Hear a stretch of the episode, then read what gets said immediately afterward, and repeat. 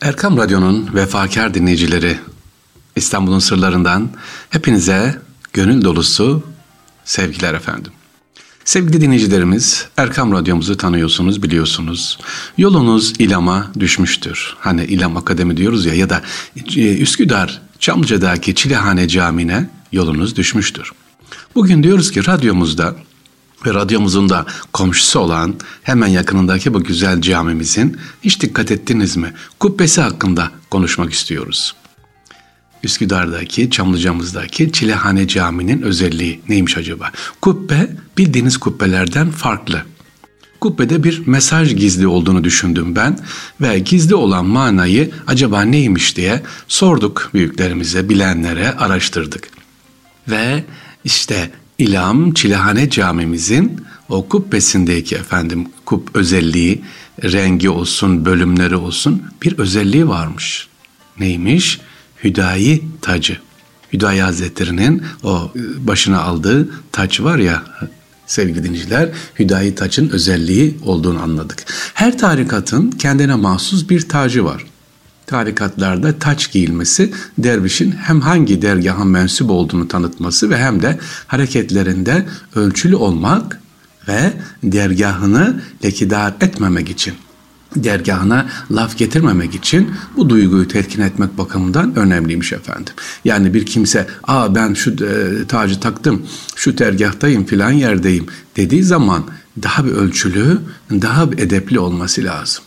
Yani takya giyerken işte belli bir sembolü varsa Aa, ben buradanım diye haşa hava atmak için değil tam tersi belli bir edep, belli bir ahlak, belli bir güzelliği yansıtmak için.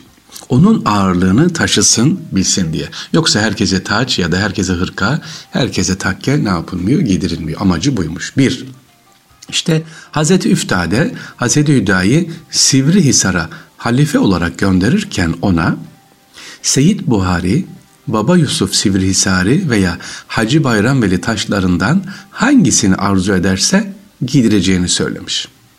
O da tacın gönülde olması gerektiğini söyleyerek tevazu göstermiş. Hüdayi Hazretleri keşf anında kendisine arz edilen taşlardan Hazreti Peygamber'e ait olanını tercih ettiğini belirterek tacın manevi önemine işaret etmiş sevgili dinleyiciler. Celveti tacı yani İlam'daki o camimizin kubbesindeki tacın özelliğini anlatıyoruz. İlam Çilehane Camii'nin Hüdayi Hazretleri'nin tacı olduğunu ve onun hikayesi. Sevgili dinleyiciler, celveti tacı 13 terkli yani 13 dilimlidir. Böyle baklava dilimli gibi.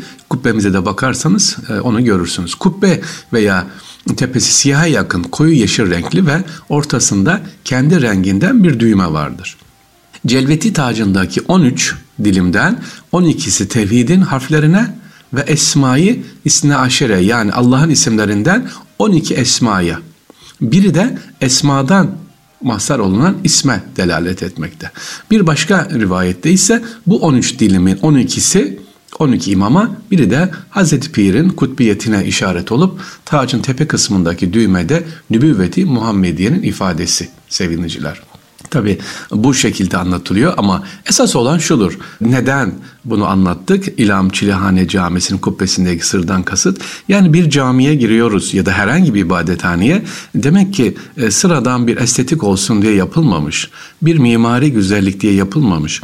Bir şeyi bize veriyor, e, anlatıyor. Mesajı bize söylüyor sevgiliciler. Tıpkı camilerimizde hatırlayın Fatih Camii olsun Süleymaniye ya da Üsküdar'daki hangi camiye bakarsanız girişlerde, türbelerde ve mezarlıklarda sevgiliciler demirler vardır. Yani pencere demirleri vardır. Peki koca koca demirler mezarlıktan ne çalacak da mezarlığın kenarlarında böyle pencere demirleri var. Ya da camilerde hem zaten içeride var bir de dışarıda demirler var.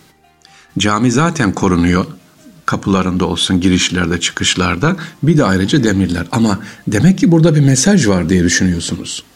Ve hani o kare kare demirler var ya sevgiliciler, ortasında bir yuvarlak var. İşte onun da hikayesi var.